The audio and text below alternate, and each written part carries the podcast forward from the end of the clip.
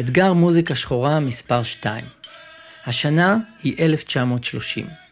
בחור צעיר בשם אלן, בטקסס, נכנס לרכב ומתחיל לנסוע.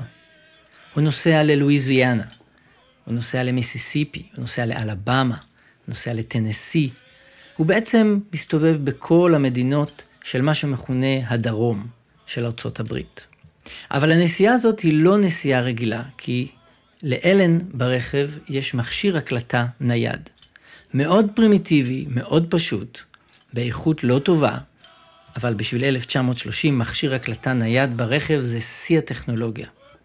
ואלן, ששמו המלא הוא אלן לומקס, עובר בכל המדינות האלו, ועובר מכפר לכפר, מעיירה לעיירה, משדה למטע, מנגני מרפסות שיושבים במרפסת ביתם ופשוט מנגנים בנג'ו, לאסירים שבונים את הרכבת של ארה"ב, את מסילת הרכבת, ושרים תוך כדי שהם עובדים, ועובר בין כל המקומות האלה ומקליט.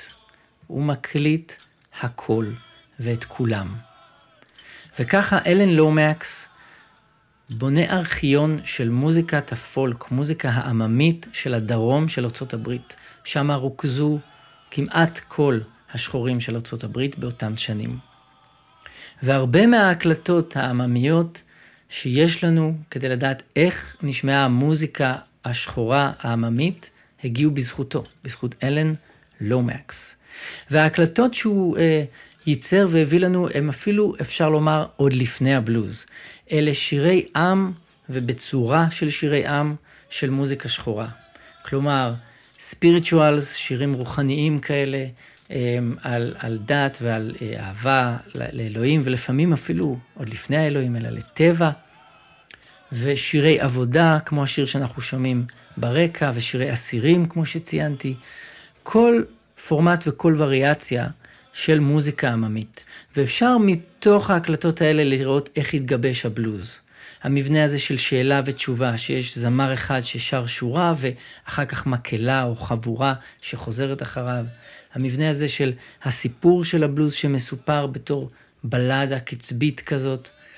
וכל האלמנטים שאחר כך הלכו והתגבשו לסגנון היותר אה, מסודר מבחינה מוזיקלית, שנקרא בלוז.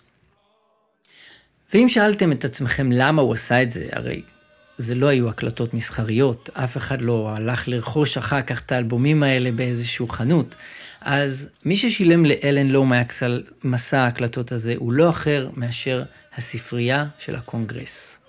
כן, כן, ממשלת ארצות הברית שילמה לאלן לומקס וגם לאבא שלו עבור שיטוט בכל המרחבים הפתוחים של הדרום של ארצות הברית כדי להקליט את האנשים האלה ולייצר ארכיון מוזיקלי של מוזיקה עממית אמריקאית. מדהים, לא? אז הנה אחד מהשירים הרבים שהקליט אלן לומקס במסע שלו, נקרא It makes a long time man feel good. תהנו.